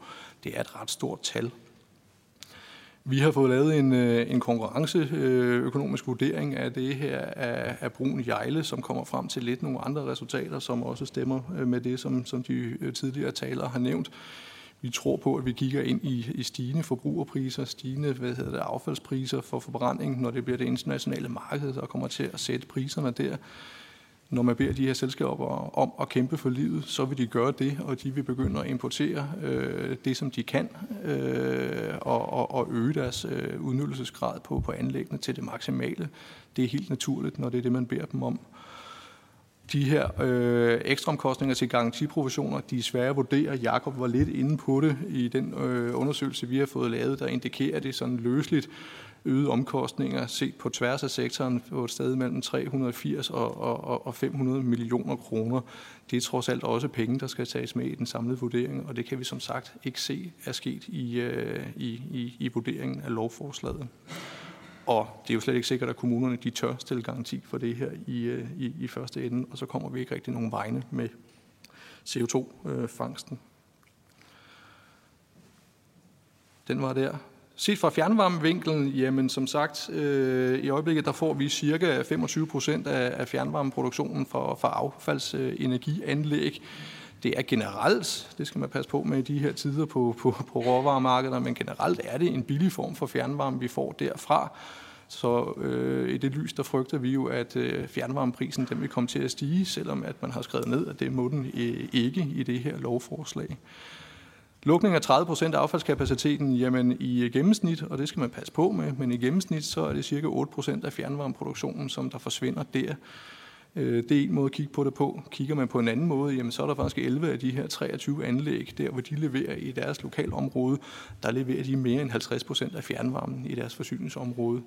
Det er en voldsom ting. Hvis de går konkurs øh, natten over, så har vi altså et, øh, et problem. Der har vi hæftet os ved, at der står i lovforslaget, at der kan man i gåsøjne bare erstatte med varmepumper det, øh, det, det stemmer altså ikke med den virkelighed, vi kigger ind i. Der skal nok komme varmepumper, men tanken om, at varmepumper kan erstatte øh, termisk produktion på 50 og nogle steder op til 100 procent af, af fjernvarmen, det kan, ikke, øh, det, det kan ikke lade sig gøre. Vi skal op på andre temperaturer der, øh, så man, man, man skal altså passe på med, hvad man, øh, hvad, hvad man ønsker sig her. Øh, det, det kan ikke lade sig gøre alle steder. Så er vi som nævnt øh, en sidste bemærkning i gang med at, at udrulle fjernvarme rigtig mange steder og få øh, udfaset øh, gassen i den individuelle opvarmning. Øh, det er ikke specielt billigt i øjeblikket, desværre. Øh, den, det her tiltag, det vil i de områder, hvor det er, er hvad hedder det, affald, som der ligesom skal drive en del af produktionen, gør det væsentligt dyrere og mere usikkert, at vi kan komme i, øh, i mål med det. Øh, og øh, vi tror også på, jamen hvis man gør det her, så vil vi kigge ind i en, i en, en øget biomasse øh, anvendelse, også fordi man ikke bare kan erstatte med varmepumper, og det, øh, det, det ønsker vi sådan set heller ikke, men det vil være en del af, af, af, af risikoen, at det er det, der kommer til at ske. Øh, ja, generel usikkerhed øh, om, omkring den her fjernvarmeudrulning, vi er i gang med. Det øh, gælder mange steder, måske især i, i de store københavnske områder, men bestemt ikke kun der. Øh, det, det, det vil gøre det sværere og gøre det langsommere og gøre det dyrere at, at udrulle den her øh, fjernvarme set fra vores øh, synsvinkel. Jeg tror, det var ordene. Tak for det. Tak for det, Rune, og det hele taget tak til alle jer oplægsholdere. Nu er det tid til anden spørgerunde, hvor der vil være fokus på økonomien og forsyningssikkerheden. Øh, og jeg giver ordet til udvalgsmedlemmerne, og når I stiller spørgsmål, så sig gerne lige, hvem øh, I retter det til, så vi kan sådan nogenlunde holde øje med, at, at øh, vi får svar på det hele. Første øh, spørger, det er Signe Munk. Ja, tak for det. Nu skal jeg lige prøve at se. Først til øh, Jens fra Dansk Affaldsforening. Jens, jeg kunne godt tænke mig, at du måske prøver at sætte nogle flere ord på øh, den risiko, du ser for udbygning af ny kapacitet, hvis man ikke har det system, man har i dag i forhold til, øh, at det skal godkendes igennem Energistyrelsen. Og i forhold til Jakob fra ARK, øh, dit forslag omkring at øge afgifterne både på NOx og SOx, altså vil man kunne gøre det samtidig med, at man ikke skabte den usikkerhed, som der er andre, der øh, præsenterer i panelet, ville ske, hvis man skruer på, på afgiftsredskabet? Og i forhold til øh, Thomas Lyngholm fra Nordværk, så kunne jeg godt tænke mig at høre, den problematik, I er stødt på i forhold til CO2-fangst, handler den også om det her med, at det ikke kan være en del af hovedvirksomheden, at man har sit CO2-fangstanlæg. Og Rune, jeg kunne ikke lige finde på noget til dig. Der er ikke noget krav om, at man skal stille spørgsmål til alle. Jeg, jeg tror, vi, vi, vi tager... Skal vi tage et, øh, vi tager et spørgsmål mere, så kan I øh, samle lidt til pulje. Ikke? I sidder og skriver ned. Søren Ikke, værsgo. Ja tak, det er jo først til, til Jens fra, fra Affaldsforeningen, øh, som, som folder ud, hvad den her liberalisering kan medføre, og at et anlæg kan gå konkurs. Hvis du, hvis du vil uddybe det lidt, altså det er jo så et anlæg, der har en miljøgodkendelse, og hvis den miljøgodkendelse ikke har en udløbsdato, så vil en, hvad skal man sige, så vil man kunne opkøbe dette konkursbo, og sikkert til en pris, så man har lavere øh, kapitalomkostninger. Og så vil anlægget jo sådan set køre videre, kunne køre videre på importeret affald. Øh, er det rigtigt forstået? Så til Jakob fra ARK. Øh, du har jo sikkert regnet på tingene, det kan jeg høre. Så du må også have regnet på, hvor meget importeret affald du skal importere for at få økonomien til at hænge sammen, hvis den der garantiprovision efter en, øh, en konkurrenceudsættelse øh, kommer til at lande på forskellige øh, procenter. Altså står vi kan du, kan du løfte støret for, hvad de udregninger medfører, at, at, at i affaldsmængder i forhold til det danske affald, I, I brænder af nu? Og så skulle man ikke sige, øh, sige, stille spørgsmål til alle, men jeg vil godt sige, sige tak til Thomas øh, fra Nordjylland for, for den klare tale om, hvad konsekvenserne af det her er.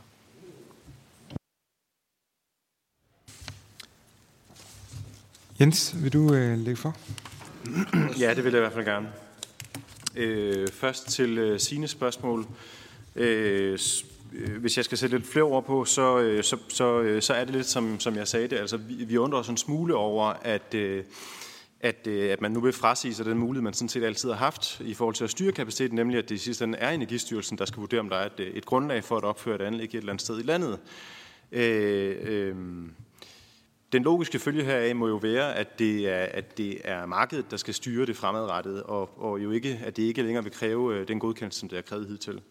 Øh, og det er også derfor, vi har svært ved at se, at det i det hele taget vil blive lukket anlæg. Jeg er klar over, at man kan godt gøre livet surt nok for dem, men, men, øh, men, men, men, men de vil jo kunne åbne igen. Det er jo det. Kan jeg tage et andet spørgsmål med det samme? Ja. Det må du meget gerne. Og øh, til, øh, til Sørens spørgsmål, øh, ja, det, det, det er jo rigtigt forstået, at, øh, at hvis det lykkes at få, få anlæg til at gå konkurs med øh, kommunalt garanteret øh, lån i ryggen, så vil det jo være således, at kommunerne hænger på, øh, på gælden, og så er det jo ganske rigtigt, at så, så står der jo efterfølgende et anlæg, som måske i virkeligheden ikke fejler noget, og måske faktisk er forholdsvis nyt. Øh, Øh, og når det så ikke har den her gæld slæbende efter sig, så er det klart, at den nye ejer vil kunne gå ind og, og genåbne anlægget, og pludselig stå øh, øh, rigtig fornuftigt i konkurrencen, fordi gælden, den har man jo parkeret om ved ejerkommunerne, den må de tage sig af, øh, og så, så vil man kunne drive anlægget videre. Og, øh, og, og det vil der jo sandsynligvis være en interesse for, hvad enten man er det øh, lokale fjernvarmeselskab, eller man er et stort europæisk affaldsvirksomhed, øh, som måske også kunne, kunne synes, det var interessant. Tak. Jakob, du har også et ja, par spørgsmål til dig. Øh, til øh, Signe omkring øh, NOx og SOx. Øh, det er rigtigt, hvis vi sætter afgiftsniveauerne et eller andet sted, vil det, et andet sted end i dag, vil der være en, en, en usikkerhed. Men den vil man øh, som anlæg øh, kunne regne på. Når jeg har taget det med, øh, så er det jo fordi, at øh, jeg, jeg forsøger inden for øh, den ramme øh, at sige, jamen, øh, øh, altså for, forvente, at nu bliver loven sådan set vedtaget, og intentionen om, at de bedste anlæg skal stå tilbage, øh, den øh, ønsker I gennemført. øh, så vil jeg synes, at, øh, at man skal lave en, en anderledes byrdefordeling, sådan at man giver de bedste anlæg øh, en bedre konkurrencefordel, eller opvejer den konkurrenceulempe, der opstår i, at de skal svare en meget stor garantiprovision. Øhm, og det, det, det er der, det ligger. Men det vil du kunne regne på. Men selvfølgelig er der nogen, der vil, det vil ramme hårdere. Øh, og dem, det vil ramme hårdt, er jo øh, de ældre anlæg med, øh, med, med store udledninger af, af NOx og SOx. Øh, det betyder altså noget miljømæssigt udledning af NOx og SOx, så det vil være udmærket, hvis der er nogle anlæg, der skal ud af markedet, at det er de dårligste anlæg, der går ud af markedet. I forhold til importaffald, øh, øh, så tror jeg faktisk også, det blev sagt heroppe, at, at det, der bliver øh, afgørende i fremtiden, det er jo, hvad bliver den øh, internationale pris øh, for import af affald.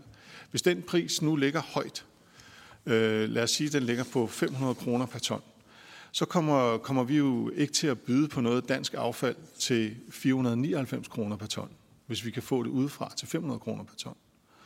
Og derfor så er det den internationale markedspris, der bliver afgørende. Øhm, Øh, så man kan sagtens stå i en situation, hvor det er, at, øh, at øh, anlægget vil blive fuldstændig fyldt op med udenlandsk affald. Vi har en kapacitet på 560.000 ton i dag. Sidste år importerede vi 80.000 ton. Vi regner med at importere ca. 200.000 ton importaffald årligt. Øhm, det er, det, det er nogenlunde der, det ligger. Men det, der er afgørende her, det er jo, hvor kommer importprisen til at ligge. Og der er det helt afgørende, øh, også som det blev sagt, øhm, øh, hvad er det for en situation, de øvrige anlæg i Europa står for. Der er lagt forslag frem i kommissionen om, at hele affaldsenergisektoren skal ind i kvotesektoren, i ETS. Øh, det betyder, at, at de anlæg, der ikke er i ETS i dag, og det er kun Danmark, Sverige og jeg tror også Litauen er med, men derudover så er hele Europa sådan set holdt uden for ETS. Den omkostning Øh, på øh, kvoteomkostning på cirka 100 euro per ton, øh, og så siger man, at affald indeholder cirka 50 procent fossilt, så det vil være cirka 375 kroner per ton, du skal lægge oven i den pris, vi sådan set kan få i dag. Så min forventning er, at importprisen den vil alt andet lige være stigende. Og derfor er det både en udfordring i forhold til de regnestykker, der er lavet, som Dansk Fjernvarme fremhæver, Øh, at øh, man tror, at importprisen den ligger på, stabil på 450 kroner per ton i fremtiden. Det gør den næppe. Den bliver nok højere, og alt afhængig af, hvor højt den ligger, vil det give øh, anlæggene i et frit marked incitament til at importere så meget som muligt, hvis det er, at den danske pris ikke følger med. Det er klart, at der kan være en, en gevinst i at, at behandle dansk affald, hvis du får en relativ, hvis du får en, en udbudskontrakt på fire år plus nogle optioner eller andet. Det giver jo en budgetsikkerhed i, i, i, i den periode. Jeg håber, det er det svar. Så er det Thomas, hvis du svarer på Sines spørgsmål. Øh, ja, og det var et spørgsmål om CO2-fangst kan være en del af hovedvirksomheden, eller at, at det, at det ikke kan, er en del af problemet. Øhm, ja, altså hvis, hvis man skal tage en miljøteknisk vinkel på det, så, øh, så ser vi egentlig sådan på det, at fjernelse af CO2 øh, fra røggassen, øh, det kan man langt hen ad vejen sammenligne med, at vi øh, har andre renseforanstaltninger, hvor vi tager tungmetaller, saltsyre, svovlsyre, øh, dioxiner osv. ud af røggassen på forbrændingsanlæggen. Og de anlæg har vi jo kunnet finansiere som en, en del af hovedvirksomheden, med øh, selvfølgelig øh, kommunal garantistillelse bag de investeringer, der skulle til. Øh, så ja, vi ser det helt klart som øh, en stor del af problemet, at man ikke kan øh, betragte det som en del af hovedvirksomheden. Hvis man kunne det, så ville udfordringen alene være, at kommunerne skulle tage stilling til, om de ville garantere for lån i den verden, der så er blevet mere usikker som følge af konkurrenceudsættelsen. Men det ville i hvert fald tage, tage en af barriererne væk. Tak. Og jeg hørte ikke nogen spørgsmål til Rune. Kan det passe? Nej, godt. Du får frisag her. Så de næste spørger, det er Therese Scavenius først. Værsgo, Therese. Øh, jamen, jeg har faktisk ikke så mange spørgsmål. Jeg har mere en kommentar omkring det her netop med, at, øh, med gentagelsen. Og jeg synes faktisk, at der kommer nu sådan en konklusion her med, at vi vil sige, at den her aftale er ikke en klimaaftale, det er ikke en miljøaftale, og det er måske derfor, at den politiske aftale skal tilpasses hvis man ønsker at lave det her lov- lovforslag. Fordi det er ideologisk opgør med vores kommuner og med den her sektor. Det handler om at sælge ud af vores infrastruktur, ligesom man gjorde med Dong tidligere. Og det er der i øvrigt ikke borgerne, så øh, er særlig ikke særlig normalt ikke så øh, interesseret i det. Og det er måske derfor, det bliver pakket pænt ind i noget klima og miljø, før man faktisk skjuler for borgerne, hvad der reelt foregår. Og det var også derfor, jeg tog initiativ til den her høring og, øh, i udvalget, netop fordi at få belyst, at så vi ved for eftertiden, at der var ikke de her argumenter for, at det blev en klima- og miljøvenlig affaldssektor. Øh, jeg synes bare, der var nogle, nogle enkelte kommentarer, jeg vil sige. Altså, det handler også omkring det her med, som en af jer nævnte, det her med en blanding af noget markedsøkonomi og planøkonomi. Og det er bare her, hvor politik bliver aller værst. Det er, når man hverken finder ud af at bruge markedsmekanismerne effektivt. Vi ved, at markedet kan fungere rigtig godt med masser af ting, men så skal man sætte det frit. Man skal ikke gå ind og rode politisk med det hele tiden og ødelægge det. Eller også skal man bruge en statslig styring, hvor man har nogle gode faglige argumenter.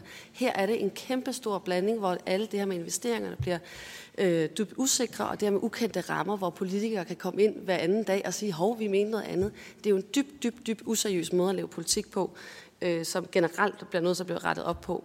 Så vil jeg bare lige nævne i forhold til øh, det her med konkurrencevilkårene. Vi skal jo også huske, at lovforslaget giver jo også mulighed for, at erhvervs, erhvervslivet ikke længere skal affaldsforbrænde i Danmark. Så hele præmissen omkring det her med, at dansk affald bliver brændt af i Danmark, er forkert de vil jo højst sandsynligt hurtigst lave nogle gode kontrakter i Sverige eller Tyskland, øh, og derfor vil man have nogle danske anlæg, så som netop har brug for at importere måske 100%, så vi får et rigtig sjovt øh, transportcirkus med affald, der kører frem og tilbage hen over grænsen, hvilket i øvrigt CO2-mæssigt også er en udfordring. Øh, og derudover har der også også med de her nye lov, øh, hvad hedder det, ændringsforslag, er der også skærpet krav til, at kommunerne ikke må lave aftaler med deres egne lokale anlæg. Så man ønsker sådan uanset om der er nogen, der er ude i landskabet, kan finde ud af at lave nogle gode aftaler med hinanden, så må man det ikke, fordi det er den her ideologiske opgør. Og så den sidste ting i forhold til udsortering, som vi også blev nævnt tidligere. Øh, højst sandsynligt vil vi jo udsortere mindre. Øh, godt nok vil der være nogle krav fra EU, men problemet er, at borgerne, når de bliver bevidste om, hvad det her, den her affaldssektor ser ud, hvor vi måske 100% importerer, eller i hvert fald importerer rigtig meget affald, og eksporterer rigtig meget affald, hvorfor skal de så stå og få sorteret i 10 fraktioner, når at det ingen miljø- eller klimamæssig effekt har? Så jeg synes også, at man skal forstå, hvad det er for nogle klimamæssige, adfærdsmæssige ændringer, det her lovforslag vil have. Øhm, så jeg vil bare generelt sige tak for den her høring, og tak for alle jeres bidrag. Så er det Søren Ikke med nogle spørgsmål. Ja, nu øh, nævnte Thomas en, en løsning som fuld dækning af kommunernes strandede omkostninger. Men, men det, er vel, det er vel egentlig ikke nok, fordi hvis når vi nu får den her konkurrenceudsættelse, hvis, hvis I nu i sådan, hvis I sådan frivilligt skulle, skulle komme frem til, at nu læ, øh, lukker vi affaldsforbrændingsanlægget i Jøring, så det affald, der er ude i det geografiske område, det skal vel konkurrenceudsættes, så man kan ikke være sikker på, at det kan brændes af inde i Aalborg, og så giver en samlet god øh, regional øh, løsning. Øh, har, har I regnet på, øh, om, om den der lukning af jeres ene værk kan være en, en løsning? Det er den ene ting. Og så har jeg et spørgsmål til Rune, og det er jo en af de alvorlige. Fordi KL kunne ikke lave den her dødsliste over, hvad der skulle lukkes af værker. Vil Dansk Fjernvarme kunne komme med en dødsliste, hvis det er sådan, at der er fuld øh, dækning for strandede omkostninger, at man så kunne, øh, via, det, via det indblik, I har på, øh, på god planlægning, øh, kunne komme med en, en dødsliste? Fordi der må jo være nogle steder, hvor at, at man har et samlet energimix, hvor at øh, nogle varmepumper sammen med noget øh, lokal biomasse, og så uden affald, kunne være en rigtig god løsning. Kan, kan Dansk Fjernvarme levere en dødsliste? Nå, Rune, mens du lige tænker over det, og, jeg også husker, at der er forskel på, hvad man kan og hvad man har lyst til øh, sådan, i sådan en sammenhæng her, så øh, får Signe lige lov til os at stille spørgsmål. Ja, og det, det er i hvert fald til dig, Jakob fra ARK, øh, men der er måske også nogle andre, der kan byde ind i det. Noget af det, som, som jo lægges op til at blive centralt i forhold til miljøkraven, det er de udbud, som kommunerne laver. og Der skal laves en udbudsskabelon fra øh, forsyningstilsynet. Øh, jeg kunne godt tænke mig at høre jeres perspektiver på det, øh, set i forhold til, at en udbudsskabelon jo både skal afveje øh, priskonkurrence over for miljø- og klimakrav. Øh, så det vil øh, være, være lige interessant at høre jeres overvejelser på.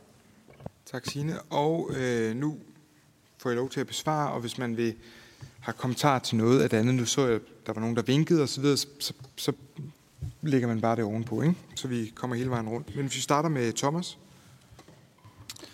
Ja, til spørgsmålet om vi har regnet på, om vi kan holde på affaldet. Øh, ja, vi, har, vi er begyndt at lave øh, nogle øh, grove regnestykker på det, og, og man kan sige, hvis vi regner øh, sådan, som man normalt ville gøre i vores sektor, at øh, indtægterne skal dække omkostningerne, øh, ja, så vil vi formentlig kunne holde på det. Men vi ved jo også, at øh, hvad hedder det, når der kommer udbrud af det her affald, så kommer der nogle aktører på markedet. Øh, lige nu der arbejder vi med øh, private aktører, der importerer affald, lever øh, af at importere affald fra f.eks. Italien og Tyskland til Danmark. Men vi er også ret bevidste om, at når vi begynder, alle kommuner i Danmark skal udbyde vores affald, så vil de jo være klar med bud på øh, potentielt at kunne føre det andre steder hen andre steder, hvor man måske ikke har de samme afgifter eller samme omkostninger øh, til forbrænding, som vi har i Danmark. Øh, så så øh, jo, vi regner på det, øh, og de forløbige øh, beregninger, der, det giver en rimelig ro i maven, men der er også den usikkerhed, som en total markedsåbning naturligt vil give.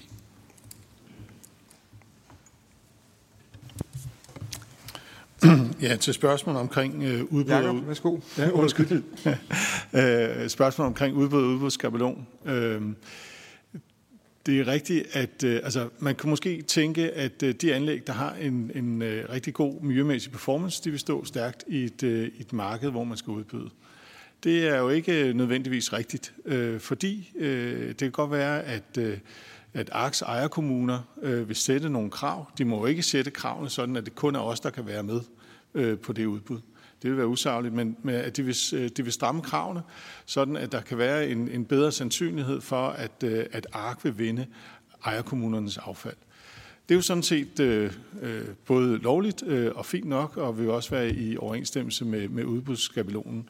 Men hvad med alle de andre anlæg? Nu så I de søjler, jeg, jeg kom med. Der er jo rigtig mange, der ligger rigtig højt. Vil de øh, ejerkommuner bag de anlæg, vil de stille lignende skrabbekrav? Dertil vil svaret jo være nej. Altså, hvis det er, at Næstvedanlægget øh, ikke kan, kan opfylde øh, kravene, så vil Næstved Kommune jo selvfølgelig stille nogle krav, som deres anlæg jo kan være med på. Øh, og derfor øh, så, er, så vinder vi ikke på at kunne, kunne komme med en rigtig god miljømæssig performance. Derudover så koster det jo at lave, øh, lave udledninger. Altså, øh, vi har investeret 250 millioner i en SCR-katalysator, som øh, skaffer øh, lave NOx-udledninger. Både investeringen, men også driftomkostningen til katalysatoren øh, er, jo, er jo noget, som vi skal betale hver eneste dag. Øh, og de omkostninger, øh, det gør jo, at hvis vi skal, hvis vi skal have prisen hjem, øh, alt andet lige, så kommer vi bagud i konkurrencen for dem, der ikke har sådan noget. Så øh, at, at tro, at vi kan komme i mål med udbud og udbud alene, det vil være en fejlslutning. Øh, og så lad mig lige sige, at øh, i forhold til, til det synspunkt omkring marked og, og, og markedets øh, udvikling, øh, vi bliver jo sat fri på et, på et meget begrænset marked. Det er jo ikke sådan, at, øh, at vi vil kunne øh, drive øh, øh, omlastestationer. Altså jeg tænker jo, hvis vi skal hente affald i Jylland, så kunne det jo være smart sådan logistikmæssigt at lave en omlastestation, sådan at vi kan køre større mængder affald ind fra Jylland til, til Ark. Det må vi ikke. Det skal de private gøre. Må vi, øh, må vi lave øh, en genanvendelsesvirksomhed, hvor vi sorterer det gode plastik ud og sikrer, at det bliver genanvendt, men det dårlige plastik, det vil vi ikke have ud at rejse. Det kan vi lige så godt brænde herhjemme. Nej, det må vi ikke. Det skal kun private gøre. Og det vil altså sige, at hvis du har en privat, øh, der får et, øh, et affaldsenergianlæg i fremtiden, så har de helt andre vilkår at konkurrere på, end vi har som offentlige virksomheder. Det er uhensigtsmæssigt. Enten skal man sætte dem helt fri, eller også så skal man øh, gennemtænke, øh, hvordan øh, det her øh, gøres. Øhm.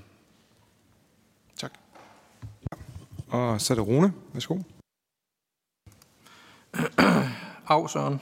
Øh, det må være... Jeg får, jeg får lyst til at give politikers svar øh, på, på, på det her. Det vil nok ikke være uproblematisk. Øh, jeg, jeg tror, det vil være svært øh, at sætte sig ned med, med, med de herrer her, og også andre i rummet her, og blive enige om, hvilke parametre er det, der skal indgå i den vurdering, og hvordan skal de her vægte. Og jeg tror sådan set heller ikke, det vil være det, der gav den bedste løsning. Jeg tror på, at hvis man tager det politiske ansvar og så siger, hvad er det, man vil måle efter her, så tror jeg sådan set godt, at markedet øh, langt hen ad vejen vil kunne, vil kunne levere det her på en bedre måde, end vi vil kunne sætte os ned og, og, og planlægge os ud af.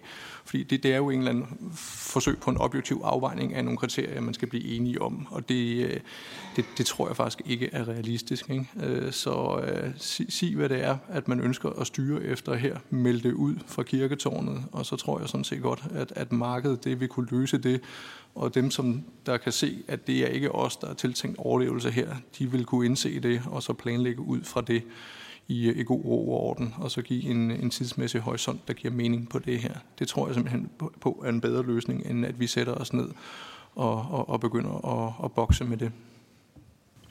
Tak for det. Næste spørger, det er Mona Jul. Værsgo, Mona. Tak for det, og tusind tak, fordi I vil stille op til den her høring. Det er en fornøjelse af det politiske arbejde, at der er altid nogen, der er villige til at, at komme med både deres input og deres øh, faglighed.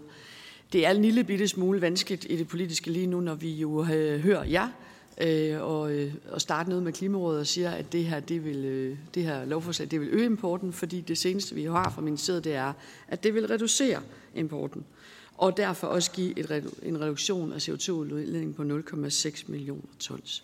Det er jo den virkelighed, vi sidder med.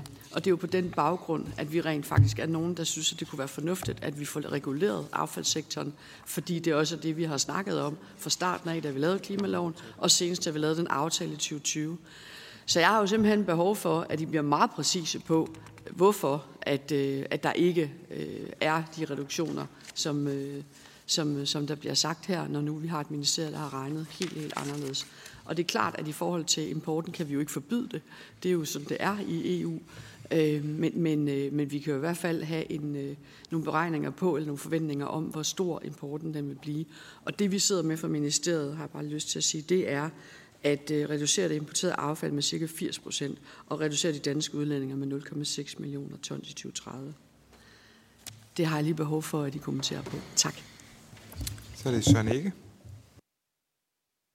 Ja, men når nu øh, Rune ikke vil komme med dødslisten, altså øh, skal dit svar så forstås sådan, at hvis der politisk bliver besluttet, at man vil styre for eksempel efter nogle CO2-reduktioner, at de enkelte anlæg øh, kun kunne have en fremtid, hvis de leverede på, på reelt øh, klima, at der kunne være nogle afgifter på NOx, øh, eventuelt andre afgifter, som sådan var et samlet mix, der sådan set stillede nogle øh, øgede miljøkrav til anlæggene, og at det derefter ville blive, øh, blive sådan, at man, man måske næsten frivilligt øh, lukkede nogle anlæg, fordi man godt kan se, at på de parametre og ikke på økonomi, øh, vil man sådan set tabe.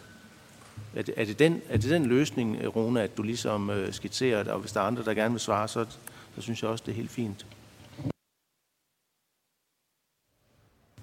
Ja, så er det Therese. Værsgo. Øh, det var bare lige supplerende i forhold til Monas spørgsmål. Øh, der har, vi har jo på møder diskuteret det, og de har også en nye papirer over Mona, hvor at, øh, de netop anerkender det her med, at det giver øget import. Og øh, ja, det er lidt. Men det må vi så diskutere på den tid, men tænker ikke, vi skal gøre nu.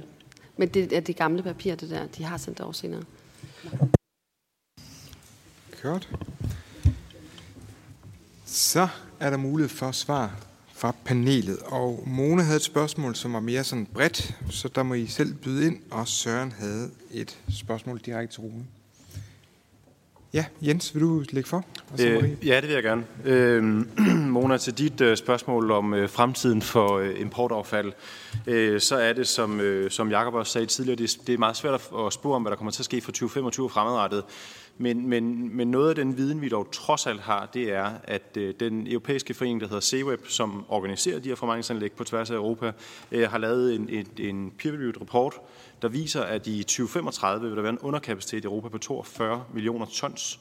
Øh, og det er vel og mærket, hvis alle europæiske lande når de genanvendelsesmål, der er på husholdningsaffaldet, og ovenikøbet også på erhvervsaffaldet. Øh, så så, så øh, det tal er jo selvfølgelig ikke skåret i granit, men ikke desto mindre, så må man sige, øh, alt tyder på, at der er underkapacitet fremadrettet. Øh, og, og det betyder jo, at importmarkedet vil være godt eller lukrativt, eller hvad man nu skal udtrykke det. Og Marie, værsgo.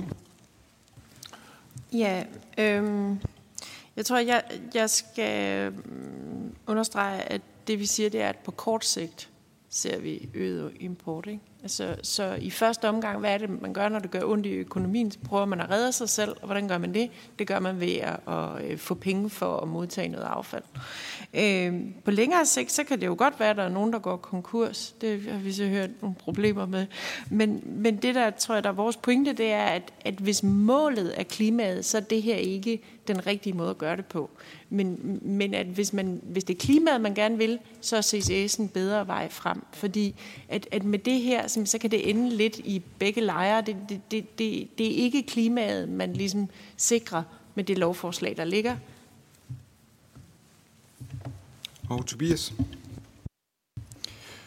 Ja, som, som jeg forstår de fremskrivninger, der kommer fra Energistyrelsen på, på området, som, som reducerer udledninger fra sektoren i 2030, så er det med antagelse om, at, øh, at der sker en kapacitetstilpasning, men der er ikke vedtaget virkemidler øh, i de fremskrivninger, der er lavet, der sikrer tilpasning.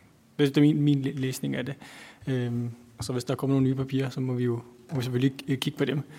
Øh, men så vores budskab er også øh, vedtage klimavirkemidler, der sikrer reduktionerne, uagtet hvor mange anlæg, der står tilbage i, i 2030.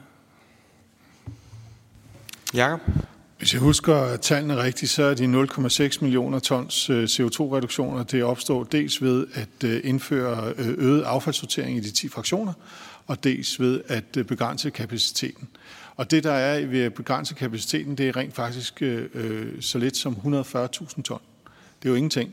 For vi lavede CO2-fangst på ark, så kan jeg skaffe 500.000 ton på et anlæg alene. Og derfor vil jeg opfordre til, at man koncentrere sig om at, at få det til at virke, øh, så vi kan komme øh, den vej. Det er langt mere virksomt. Nu er det jo, øh, øh når, når kommunerne bliver pålagt en pligt om at udbyde deres øh, affald til behandling, så er det jo EU-udbud, vi taler om. Og det vil også sige, at andre anlæg øh, uden for Danmark kan jo også være med. Svenske anlæg, altså Sysav ligger lige over på den anden side. Øh, Tyskland, alle andre anlæg kan også være med. Så derfor øh, er det meget muligt, at der også er nogle udlandske anlæg, der vil vinde nogle danske øh, kommunale affaldsmængder. Hvad skal vi så gøre? Øh, så er svaret jo, at så vil anlæggene jo forsøge at overleve ved at importere. Så der kan blive en livlig trafik på kryds og tværs af, af grænserne.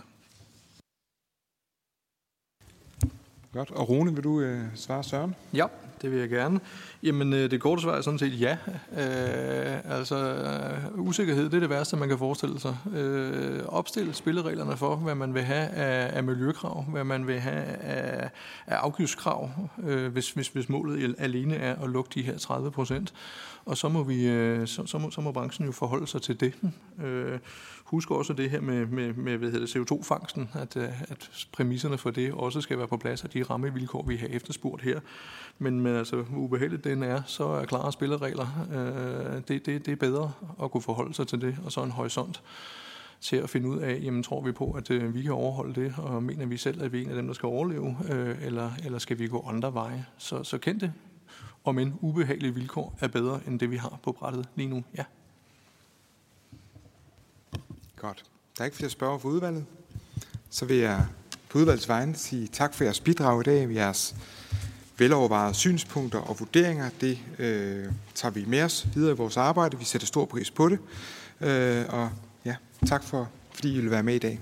Høringen er hermed afsluttet.